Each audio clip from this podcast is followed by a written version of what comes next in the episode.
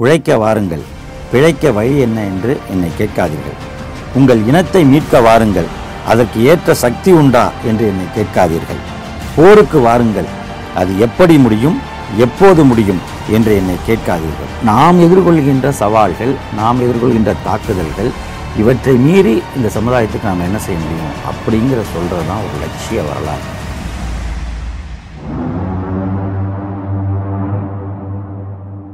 பொருளாதார ரீதியில் பின்தங்கியவர்களுக்கான பத்து விழுக்காடு இடஒதுக்கீடு அதாவது சமூகத்தில் முன்னேறியவர்களுக்கு பொருளாதாரத்தில் பின்தங்கியிருந்தால் அவங்களுக்கு பத்து விழுக்காடு இடஒதுக்கீடு அப்படிங்கிற ஒரு சமூக அநீதி நடைபெற்று கொண்டிருக்கிற நேரத்தில் அதற்கு எதிரான வாதங்கள் உச்சநீதிமன்றத்தில் வைக்கப்பட்டன.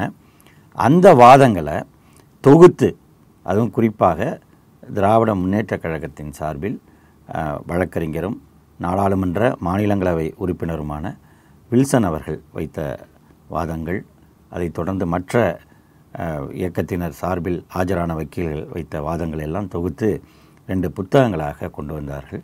அந்த ரெண்டு புத்தகமும் அதுடன் சேர்த்து இன்னொரு புத்தகமாக மூன்று புத்தகம் சேர்ந்த ஒரு விழா அண்மையில் அன்பகத்தில் நடைபெற்றது.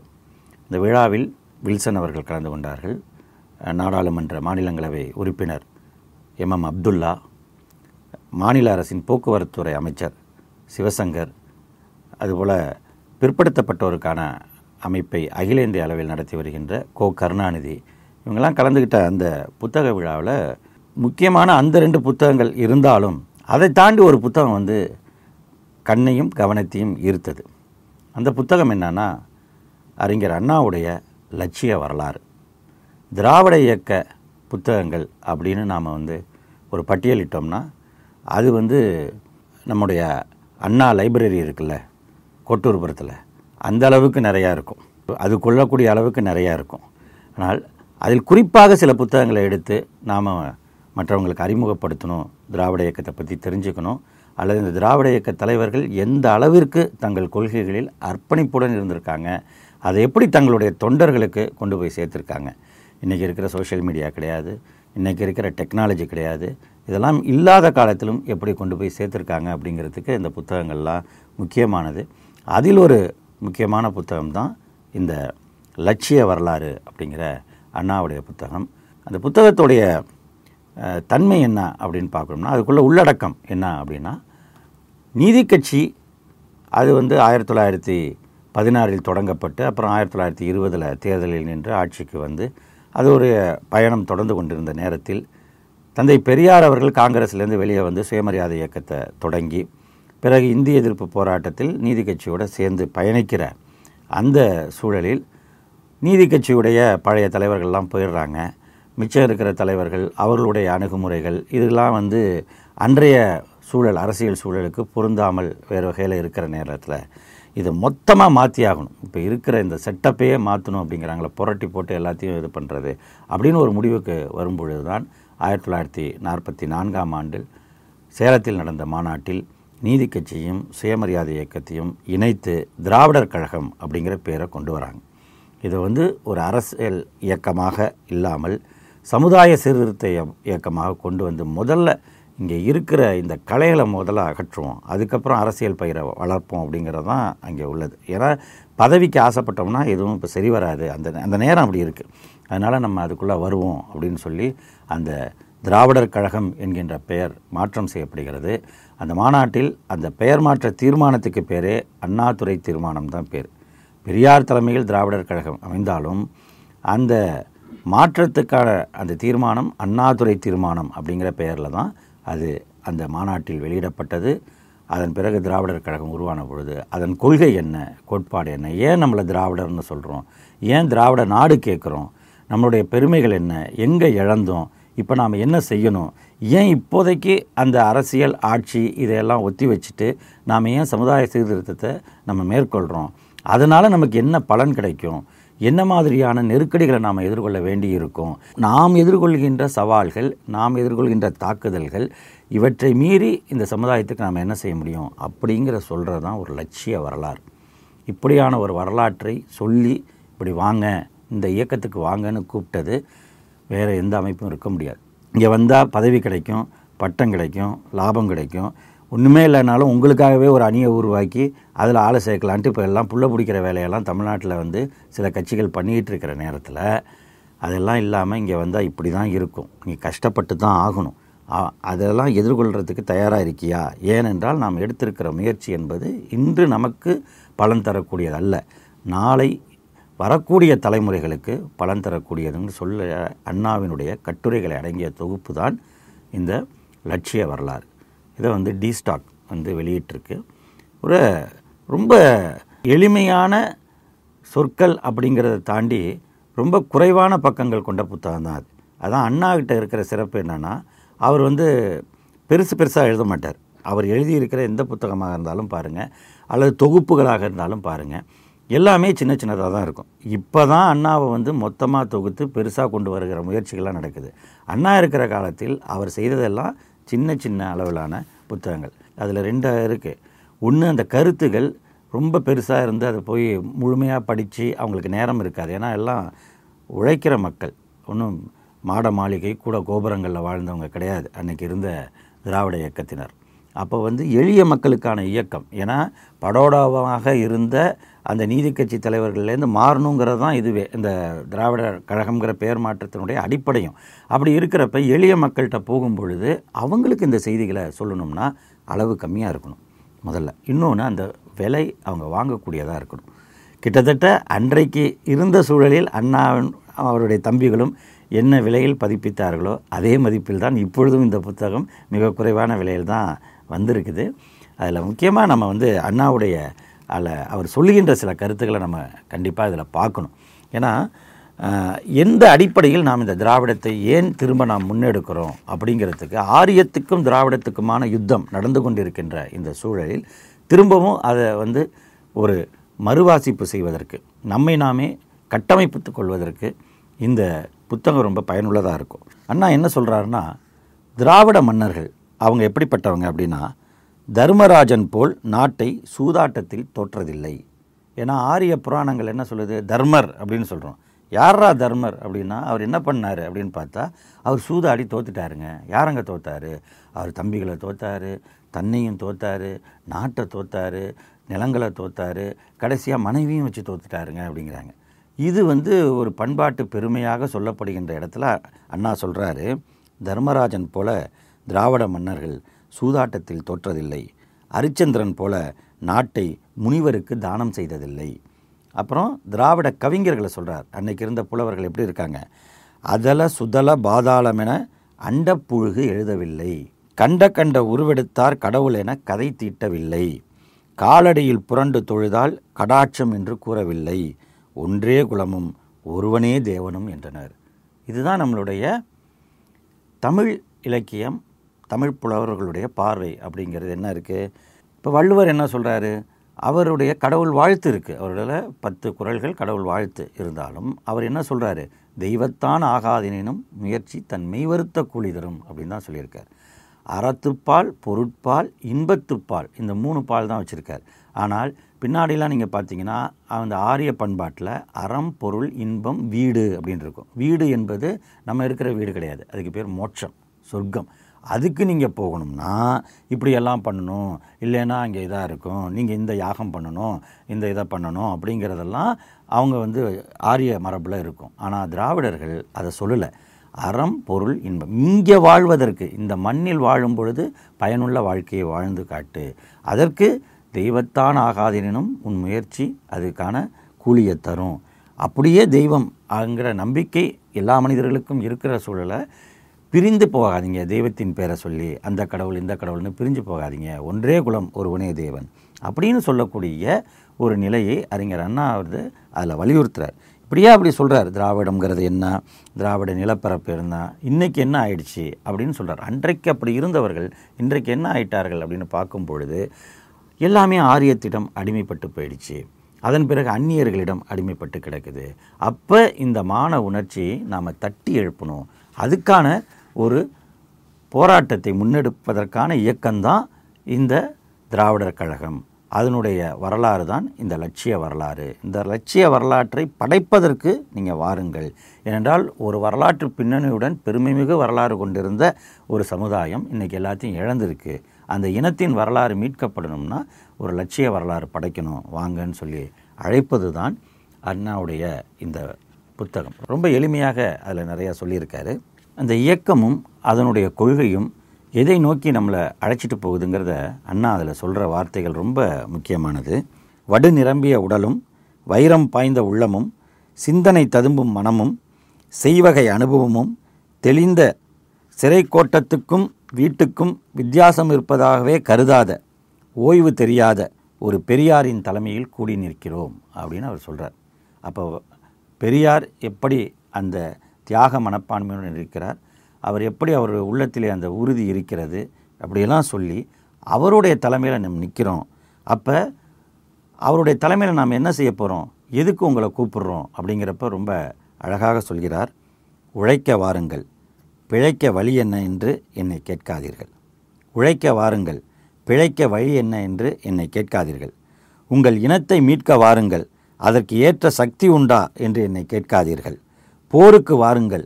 அது எப்படி முடியும் எப்போது முடியும் என்று என்னை கேட்காதீர்கள். இதுவே பெரியாரின் அறிக்கை. பெரியார் சொன்ன அறிக்கையை அண்ணா வந்து தன்னுடைய மொழியில் வெளிப்படுத்துகிறார் இது எப்போ முடியும்னு தெரியாது. இன்றைக்கு வரைக்கும் தொடர்ந்துக்கிட்டு இருக்கிற போர் அது. ஆயிரம் ஆயிரம் ஆண்டு காலமாக தொடர்ந்து கொண்டு இருக்கிற போர். எப்போ முடியும்னு தெரியாது. அதனால் நீங்கள் வாங்க. ஓய்வை விரும்புவோர் ஒதுங்கி நிற்கலாம். சாய்வு நாற்காலியினர் சாய்ந்து கிடக்கலாம். பதவி பிரியர்கள் பாதையை விட்டு விலகலாம். மானத்தை பெற உயிரையும் இழக்கும் மனப்போக்கு உடையோர் வரலாம். சேலம் விடுத்த செய்தி அதுவே அப்படின்னு சொல்கிறார் இந்த சேலம் மாநாடுங்கிறது இதை தான் சொல்லுது. வாங்க எதுவும் கிடைக்காது. ஒரு இனத்தின் விடுதலைக்கு உயிரை கொடுப்பதற்கு தயாராக இருந்தால் வாருங்கள் என்று அழைக்கக்கூடிய ஒரு இயக்கமாக இந்த திராவிட இயக்கம் உருவாகுது. இதில் என்னென்னா அண்ணாவுடைய மொழி நடையை நம்ம பார்த்தோம்னா அவர் அப்படியே நம்மளை அந்த உணர்ச்சி வசம் கூட்டிக்கிட்டே போகும். அவர் சொல்கிறதுல கூட ஒரு இதுக்கு தான் கூப்பிட்றேன் வா அப்படின்னு சொல்லும் பொழுது என்னய்யா வா ஜெயிலுக்கு போகலாங்கிறாரு அடி வாங்கலாங்கிறாரு உத வாங்கலாங்கிறாரு உயிர் இருக்குமா இல்லையா தெரியாதுங்கிறாரு அப்படின்னு நினச்சி யாரும் போயிடல. ஐயோ இங்கே வேணாம் அப்படின்ட்டு. இந்த உரையை கேட்ட பிறகு உணர்வு பெற்று வந்தவர்கள் தான் இன்றைக்கு இந்த ஒரு திராவிட இயக்கம் அரை நூற்றாண்டு காலத்திற்கு மேலாக தமிழ்நாட்டில் ஆட்சியை நிறுவி இந்தியாவின் முன்னணி மாநிலமாக ஆக்கி இன்றைக்கி தமிழ்நாட்டுடைய மாடலை எல்லாரும் பின்பற்றக்கூடிய அளவுக்கு திராவிட மாடல் என்பது இந்தியாவையே பேச வைக்கக்கூடிய ஒரு மாடலாக மாறி இருக்கிறதுனா அன்றைக்கு போட்ட விதை அப்படி தான் கூப்பிட்டாங்க. இதுக்கு தான் வாங்க அப்படின்னு. இதில் என்னன்னா இன்னமும் தமிழர்களை பற்றி அவர் சொல்லும் பொழுது கடல் கடந்தவன் தமிழன் இமயத்தில் புலி பொறித்தவன் தமிழன் கடாரத்தை கொண்டவன் தமிழன் ரோம் நகருக்கு பொன்னாடை விற்றவன் தமிழன் இலக்கிய சுவையை கண்டவன் தமிழன் எந்நாடும் வியக்கும் வீரன் தமிழன் ஏறு நடையுடையான் தமிழன் இன்னல் கண்டும் புன்னகை புரிவான் தமிழன். அப்படின்னு அவர் அன்னைக்கு எப்படி இருந்தாங்க அப்படிங்கிறத சொல்லிக்கிட்டே வரார். அதே இடத்துல பின்னாடி சொல்லுவார் இன்றைக்கி என்ன நிலமை? அப்படின்னு பார்த்தோம்னா நமக்கு வந்து இருக்கக்கூடிய சூழல்கள் எல்லாம் வடவர்கள் அப்படின்னு. வடவர்கள்னால் வட இந்தியர்கள். வட இந்தியர்களுடைய கையில் எல்லாமே ஆதிக்கம் செலுத்தியிருக்கு. ஒரு வீட்டில் கூட நீங்கள் பார்த்தீங்கன்னா செவுரு கட்டணும்னா அதுக்கு வந்து டால்மியாலேருந்து சிமெண்ட் வர வேண்டியிருக்கு. அந்த சிமெண்ட்டை பூசி அதில் வந்து கொல்கத்தாலேருந்து ஆணி வருது. ஏன்னா இரும்பு தொழிற்சாலைகள் அங்கே தான் இருக்குது அங்கேருந்து வந்து ஆணியை கொண்டு வந்து அடித்து அதுக்கப்புறம் இன்னொரு ஊர்லேருந்து பிரிண்ட் ஆகிருக்கிற ராமகிருஷ்ணர் பரமஹம்சர் படத்தை கொண்டு வந்து மாட்ட வேண்டியிருக்கு. இதுதான் நம்முடைய நிலைமை அப்படின்னு அண்ணா அதை சொல்கிறார் இன்றைக்கி வந்து துணி வரணும்னா பம்பாயிலேருந்து வரணும். அண்ணா காலத்தில் சொல்கிறார் துணி வரணும்னா பம்பாயிலேருந்து வரணும். ஒவ்வொரு பொருளும் இன்னொரு இடத்துலேருந்து நமக்கு வருது. நம்முடைய பொருளை நாம் எங்கே இழந்தோம்? எல்லோருக்கும் நாம் வந்து கொடுத்துருக்குறோம். நம்முடைய மூவேந்தர்கள் அவர்கள் துறைமுகங்களுடன் அவர்களுடைய ஆட்சியை செய்தார்கள். பல நாடுகளுக்கு அவர்கள் வந்து ஏற்றுமதி செய்தார்கள் என்றெல்லாம் நாம் படிச்சிருக்கோம். ஆனால் இப்போ எங்கே போணுச்சு அது? அப்படின்னு அவர் கேட்குறார். இப்படி ஒவ்வொரு இடத்துலையும் அவர் ஒப்பிட்டு ஒப்பிட்டு காட்டுறார். எப்பொழுதுமே நமக்கு வந்து ஒரு அது சுட்டி காட்டும் பொழுது அவங்க புரிகிற மாதிரி இருக்கணும். அப்போ அண்ணா சொல்கிற அந்த வீட்டில் ஒரு சிமெண்ட்டு பூசினாலும் கல் வைக்கணும்னாலும் ஆணி அடிக்கணும்னாலும் அதில் மாற்ற படத்துக்கும் கூட நீங்கள் எல்லாத்துக்குமே பிற மாநிலங்களை ஏங்கி நிற்க வேண்டிய இடத்தில் நாம் இருக்கிறோமே அப்படின்னு சொல்கிறது அந்த அண்ணாவுடைய அந்த கருத்து. அதிலிருந்து எப்படி நாம் வந்து பயணிச்சிருக்கோம்? ஆயிரத்தி தொள்ளாயிரத்தி நாற்பத்தி நாலில். அப்போ என்னென்னா அவர் ரெண்டு மூணு மாநாடுகளையும் இதில் சொல்கிறார் தூத்துக்குடியில் ஒரு மாநாடு நடக்குது. சேலத்தில் மாநாடு நடத்தி பெயர் மாற்றம் செய்யப்பட்ட பிறகு அதுக்கு இந்த மாதிரி கூப்பிட்றாங்க. எந்த பதவியெல்லாம் கிடைக்காதுப்பா. இனிமேல் முன்ன நீதி கட்சியில் இருந்த மாதிரிலாம் இங்கே தேர்தலெல்லாம் நிற்க போகிறதில்ல பதவி கிடையாது. வாங்க எல்லாரும் அப்படின்னு கூப்பிடும் பொழுது யார் வரப்போறாயா இந்த கட்சிக்கு? அப்படின்னு எதிர்பார்க்குறாங்க. ஆனால் அடுத்து திருச்சியில் ஒரு மாநாடு நடக்குது. அந்த மாநாட்டில் பார்த்தீங்கன்னா அவ்வளோ கூட்டம் வருது அந்த மாநாட்டுக்கு. அங்கே பார்த்தீங்கன்னா தலைமை தாங்கிறவர் அவர் வேதாச்சலனார் தலைமை தாங்குறாரு. திருச்சியில் அவர் ரொம்ப முக்கியமான ஒரு திராவிட இயக்கத்தில். அவர் சொல்கிறாரு முன்பெல்லாம் இதே இயக்கம் அதாவது நீதி கட்சியாக இருக்கும் பொழுது மாநாடு நடத்தினா அந்த அரசர் வந்தார் இந்த ஜமீன் வந்தார் இவர் தலைமை தாங்கினார் அவர் முன்னிலை வகித்தார்னு இருக்கும். ஆனால் இங்கே இருக்கிற பெரியார் ராஜா கிடையாது. நானும் வந்து ரொம்ப சாதாரணமானவன். வந்திருக்கிற மற்ற தலைவர்களையும் பார்த்தீங்கன்னா எளிமையானவர்கள். ஆக இது ஒரு மக்கள் இயக்கமாக மாறுது. அப்போ ஒரு சமுதாய புரட்சிக்கு மக்களை அணிதிரட்டுவது அதுவும் ஆயுத புரட்சி அல்ல அறிவு புரட்சி அமைதி புரட்சி. அப்படியாக ஒரு அளவுக்கு மக்களை திரட்டுறாங்க. அப்புறம் தூத்துக்குடியில் கருஞ்சட்டை மாநாடு நடக்குது. அப்புறம் மதுரையில் நடக்குது.